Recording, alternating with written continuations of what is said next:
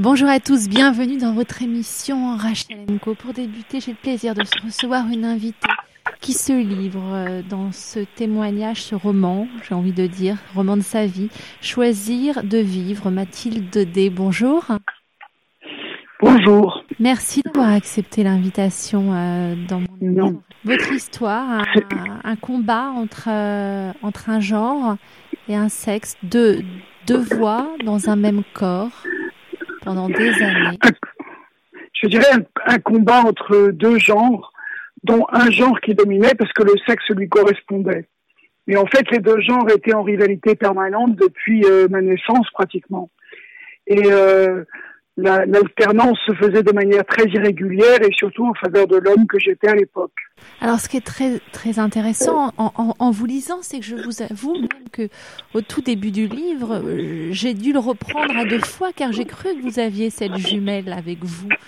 Euh, je, m'avais perdu à un moment et, j'ai été, euh, j'ai été prise par cette, par l'histoire de votre vie, euh, cette meilleure amie, votre jumelle, comme vous l'avez dit, qui était en vous depuis, depuis toujours, quoi, depuis l'âge de 4 ans, 5 ans, vous en êtes vraiment.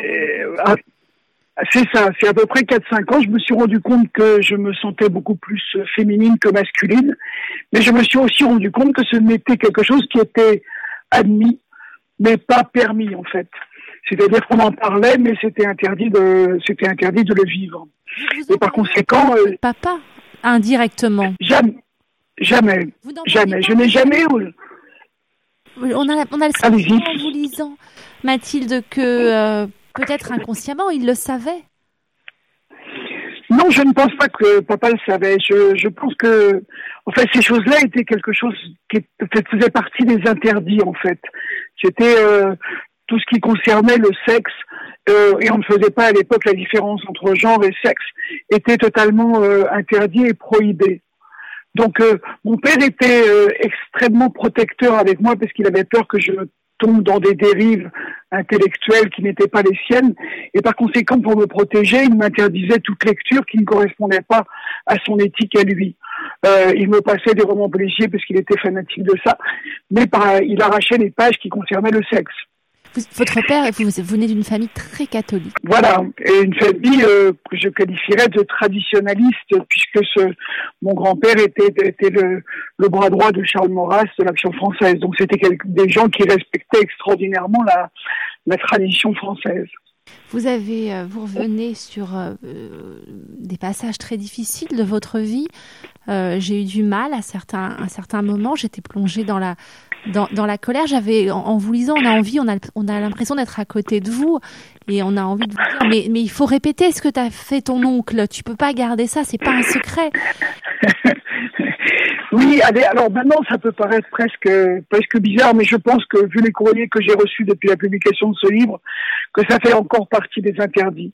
Encore une fois, c'est admis et c'est même, enfin, c'est permis plutôt par la par la loi mais euh, c'est pas tellement admis dans la société.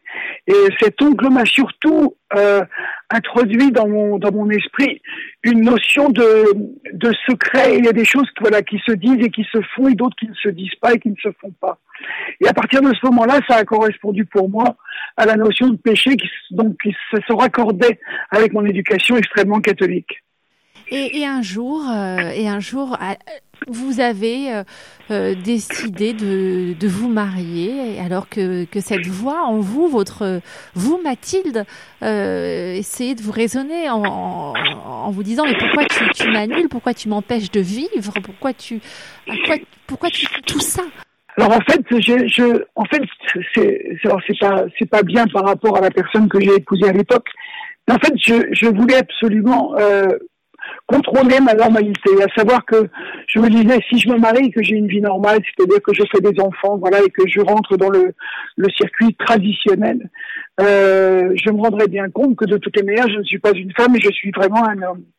Et donc je me suis mariée, j'ai fait un enfant euh, avec cette personne, et, et j'étais euh, extrêmement heureuse parce que pendant un moment, je me suis dit voilà, ça y est, je sors, je sors de ce de ce périple qui me qui me fait souffrir et qui me rend si malheureux.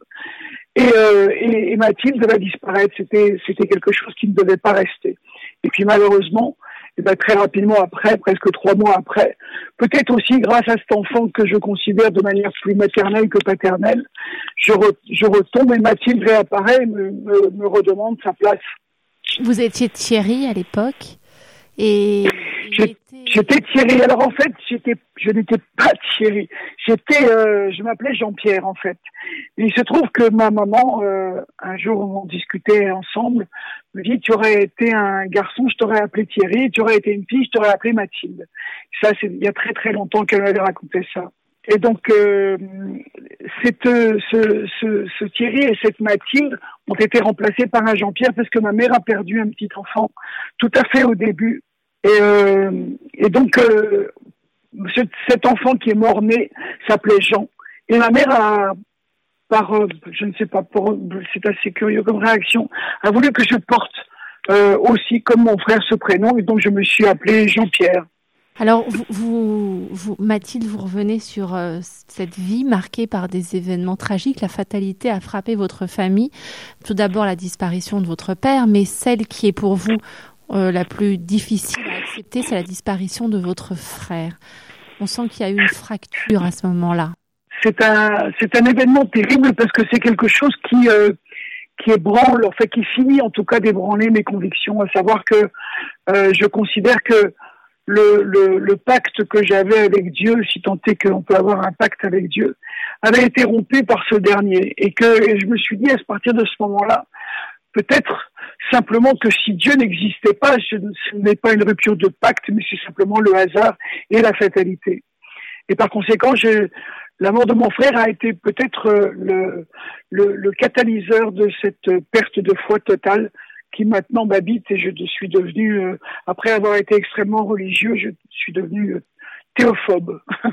Et alors, une rencontre va bouleverser votre vie. Anne, celle qui va devenir euh, votre amour, votre passion, euh, euh, avec qui vous allez vivre une histoire incroyable. Mathilde va, vous allez vous vous murer, en tout cas à l'époque.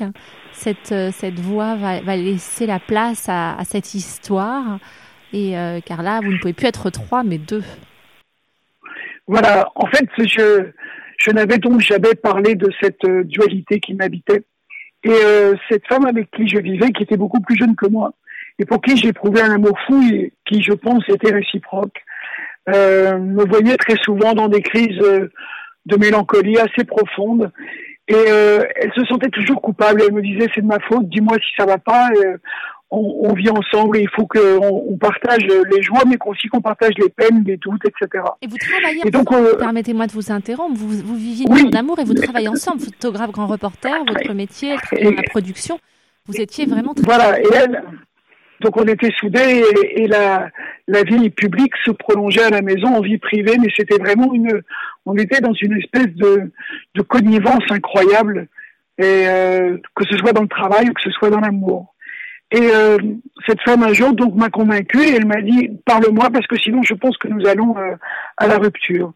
Et donc j'ai parlé et je lui ai raconté qui j'étais. Alors au début elle m'a dit ben, c'est pas grave, écoute tous ces vêtements féminins, euh, oublie-les et puis voilà, donc, tout ça va rentrer dans la normale. Et donc je lui ai expliqué que c'était pas la première fois que j'avais pensé euh, décider d'arrêter, mais que là c'était c'était plus possible. Et elle m'a dit à ce moment-là ben écoute moi j'ai pas envie que tu sois malheureux et euh, allons à l'opération pour que te permettre d'être heureuse. C'est une belle preuve d'amour. Et donc, voilà, c'est une. Je ne pense qu'il peut y a, difficilement y avoir plus plus amoureux comme réponse et comme proposition que ce qu'elle m'a fait. Et, en fait, euh, vous êtes euh, devenu, vous avez laissé cette euh, partie de vous qui finalement, voilà, et, vous, Mathilde, ça n'a pas été facile pour vous, pour votre entourage mais euh, vous avez rencontré des personnes qui vous ont permis de, eh bien, de laisser Mathilde prendre sa vraie place. Et vous êtes aujourd'hui, même officiellement, civilement, Mathilde. Voilà. C'est-à-dire que j'ai, euh, avant de passer à, à l'opération, c'est-à-dire à, une transformation qui, est, qui est sans retour possible, j'ai travaillé, parce que c'est vraiment du travail, avec une psychanalyste qui pendant un an et demi m'a aidé à, à, débloquer les portes qui, euh, qui m'arrêtait encore et qui m'a expliqué un peu le fonctionnement et le, le pourquoi du comment de ce que j'étais. Et euh, à partir de ce moment-là, je suis allée à l'opération sans aucune hésitation parce que je savais que j'étais dans le vrai. Après, alors évidemment, on rencontre plein de gens qui euh, sont censés vous aider ou qui vous enfoncent euh, en fonction de leurs convictions.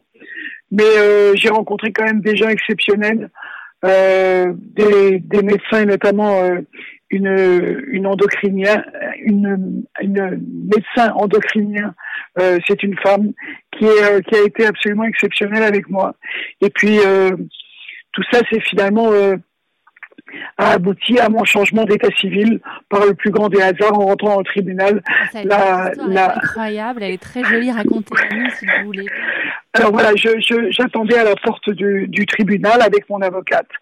Et euh, une dame est arrivée et elle m'a commencé à me dire que je gênais l'entrée de la porte. Effectivement, j'avais une sciatique, donc j'avais la jambe étendue je bloquais la porte d'entrée du tribunal. J'avais pas réalisé ce que je faisais.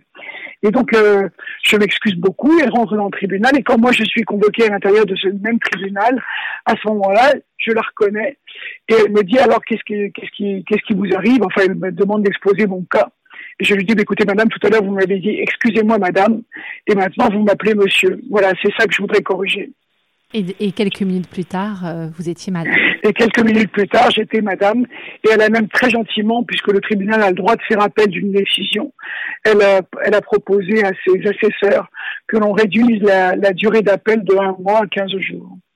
Alors, en, lisant aussi votre, votre livre, euh, j'ai été frappée par la réaction d'un médecin, une femme à l'hôpital Cochin. Là, on, on, se rend compte euh, de, de l'aberration. Elle aurait pu vous conduire au drame. Euh, alors que quand on vous quand on vous lit au départ, on croit qu'elle est euh, bah, qu'elle est bienveillante et qu'elle comprend la situation et qu'elle va tenir son rôle de médecin. Exactement. Mais c'était une époque où le où le, le, le, le, transgenre était considéré comme une personne qui était folle. Et c'est euh, à cause de Madame Bachelot, donc en 2010, l'année où moi j'ai été à l'opération, que nous n'avons plus été considérés comme des folles. Mais cette personne s'était attribuée avec d'autres médecins euh, le privilège de pouvoir créer une espèce de filière dans laquelle tout le monde était censé passer. Donc il y avait un psychiatre, il y avait ce, ce médecin euh, endocrinologue. Et euh, c'était la, volonté de, de, de, ce, de cette équipe était de décourager les, gens. Et euh, elle m'a posé des questions absurdes en me disant est-ce que vous vous rendez compte que vous ne pourrez pas avoir d'enfants? Chose qui m'était un peu égale puisque j'avais quatre enfants. Donc euh, c'était pas très important pour moi. J'avais déjà des enfants et je sais très bien tout le meilleur qu'une personne de 60 ans du sexe féminin a du mal à continuer à faire des enfants. Donc je le lui ai dit et notre entretien était extrêmement houleux, extrêmement agressif de sa part. Mais finalement, je suis allé voir d'autres endocrinologues, et notamment par le biais d'une association euh, qui m'a qui m'a piloté vers les bonnes personnes et qui m'ont indiqué ce que je devais faire et les étapes à suivre pour que les choses se passent bien. Et finalement, vous êtes parti euh, en Thaïlande. Euh, vous avez fait des rencontres avec avec des, des personnes euh, qui vous ont eh bien reçu avec avec amour, j'ai envie de dire, avec humanité. Et, et alors, dans ce livre, vous, vous, nous faites partager toutes ces étapes de votre vie qui vont sûrement même aider d'autres personnes. J'imagine, vous l'avez dit tout à l'heure, vous recevez beaucoup de lettres depuis euh, la sortie de ce livre, Mathilde Je reçois beaucoup de lettres euh, dont certaines sont sont terribles parce qu'elles sont euh, elles sont chargées d'humanité alors que les seules réponses qu'elles ont eues, ce sont des réponses totalement inhumaines. J'ai notamment une dame, je vais vous en lire un tout petit morceau si vous voulez bien. bien J'avais un frère avec lequel j'entretenais une relation privilégiée depuis notre tendre enfance. Notre complicité s'était encore renforcée avec les affres de la maladie. C'est la mort qui nous a séparés il y a trois ans. Peu de temps après son départ, en regardant ses affaires courantes et en vidant sa maison, j'ai découvert Stéphanie. Je l'ai prise de plein fouet. Ses photos, sa garde-robe, son parfum, ses amis, son implication dans la défense du droit de la différence et les hommages de la communauté transgenre. J'ai géré la situation comme j'ai pu, faisant apparaître à la demande express de sa fille tout ce qui aurait pu révéler une anomalie et entacher la réputation de la famille normale, entre guillemets. Quel effroi. Ce fut pour moi comme s'il disparaissait une seconde fois. voilà l'histoire d'un homme qui était une femme dans sa tête et dont le corps était masculin, qui n'a pas, pour des raisons purement sociales, c'est-à-dire qui sont quand même des raisons superficielles, pu vivre normalement et qui est mort sans avoir la satisfaction de pouvoir dire je suis qui je suis et ah, finalement j'emmerde le monde et laissez-moi vivre. Mathilde, comment êtes-vous aujourd'hui? Êtes-vous euh, une femme heureuse? Est-ce que euh, en France, on, vous accepte. Vous savez pourquoi je vous pose cette question? Je reviens de Thaïlande. Euh, j'ai passé les, vacances avec mes enfants. mon fils a 14 ans, ma fille a 22 ans. Et j'ai été très fière de mes, de, mes enfants, mais j'allais dire surtout de mon fils, parce que 14 ans, c'est l'adolescence. Et, en Thaïlande, il y a beaucoup, euh, euh, plus qu'en France, je dirais. D'ailleurs, c'est pour ça quand j'ai lu que vous étiez parti en, Thaïlande, euh, et il y, a, il y avait au restaurant de l'hôtel une femme qui servait toujours mon fils. Et donc, on voyait bien que l'opération ne devait pas être encore terminée. Donc, elle était magnifique. Et elle est magnifique. Et, et, en partant, mon fils me disait vraiment, j'ai passé un séjour formidable. Et un jour sur la plage, on a fait un volleyball. Et euh, cette personne est, venue faire un, un volleyball avec nous. Et en partant, j'ai à mon fils, mais qu'est-ce qu'il est fort et, euh, et, en fait, mon fils me dit, maman, c'est pas il, c'est elle. Et j'ai trouvé ça c'était naturel. Et je me dis, est-ce que, d'abord, les nouvelles générations, voilà, cette jeunesse, c'est pour eux normal quand on leur explique, quand finalement on banalise cela. Mais est-ce que en France, aujourd'hui, il n'y a pas encore un, travail? Est-ce que le regard des autres... Non, oui, je crois que... Je, je crois que ça, les choses s'améliorent, c'est indéniable. Mais je crois que le, il y a encore beaucoup à faire. C'est pour ça que, en fait, euh, si vous voulez, moi, je vivais dans mon quartier et tout le monde euh, m'appelait Madame. Je n'ai aucun problème. Je n'ai jamais été considérée comme une personne ambiguë. Je, mon voisin du dessus me draguait. Enfin bon, tout allait bien pour moi. Et, euh, et finalement, à partir du moment où j'ai publié ce livre et j'ai fait quelques émissions de télévision, euh, les gens ont une attitude un peu différente avec moi. Alors certaines extrêmement bienveillantes, bienveillantes, pardon. D'autres, euh, il y avait une empathie tellement marquée que qu'elle finissait par me faire douter de, de la gentillesse du sentiment éprouvé en fait. Et euh, voilà, c'est quelque chose qui est très difficile à admettre. Mais beaucoup de gens me disaient avant, oui, vous êtes une femme, bien sûr, il n'y a aucun doute. Maintenant, on me dit plutôt, vous êtes une femme transsexuelle on éprouve le besoin de, de, de préciser. Voilà. C'est encore une gêne qui existe. Alors, moi, je, je suis parti du principe que il fallait montrer aux gens que c'était possible de vivre avec des gens comme moi et que finalement, il n'y a pas, pas grand chose qui change. Euh, D'autres personnes préfèrent la manifestation et je pense qu'ils ont fait un travail extraordinaire parce qu'ils ont fait admettre les choses. Mais il y a encore euh, il faut encore beaucoup de personnes comme moi, il faut encore beaucoup de manifestations pour que les choses rentrent dans le dans l'ordre. Vous, vous, continuez à exercer votre métier ou vous avez arrêté aujourd'hui, Écoutez, j'ai arrêté euh, après l'opération parce que j'ai plus de travail, parce que les gens euh, les gens voulaient me voir, mais ils voulaient me voir comme on va au jardin des plantes ou aux eaux, alors que donc euh, euh j'ai arrêté de fait et puis il se trouve que euh, quand vous arrêtez longtemps euh, et que vous essayez de retisser de nouveau un tissu commercial, c'est très compliqué pour arriver à des résultats. Et puis j'ai malgré tout aujourd'hui, euh, à la fin de l'année, j'ai 66 ans et par conséquent les, les choses sont assez difficiles pour retrouver du travail. Alors, je vais me permettre de, de, de vous faire un compliment. Et, et les femmes entre elles, euh, c'est, il faut vraiment, c'est plus fort que quand euh, un homme fait un compliment à une femme. Vous, je vous ai vu sur un plateau télé, vous êtes une très belle femme. Et, euh, je vous remercie. Et, franchement, vos 66 printemps, vous ne, on, on ne les voit pas. c'est gentil. Mais bon, malgré tout, je les porte. Voilà, donc euh, je dois reconnaître que je me fatigue plus vite qu'avant. Mais bon, je suis encore, euh, je suis encore avec un dynamisme dans le cœur qui est, euh, je pense qu'il ne s'arrêtera que, que le jour de ma mort, parce que j'ai, je suis pleinement heureuse de vivre.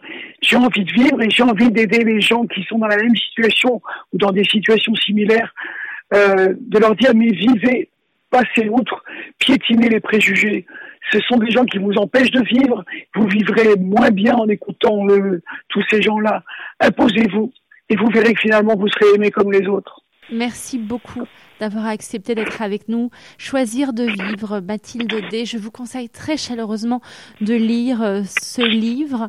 Vous regarderez les, la vie différemment et je suis encore une fois certaine que vous allez aider beaucoup, beaucoup d'hommes et de femmes euh, en, en parlant comme vous le faites dans mon émission aujourd'hui. Merci beaucoup d'avoir accepté mon invitation. C'est moi qui vous remercie de parler de mon aventure. À bientôt.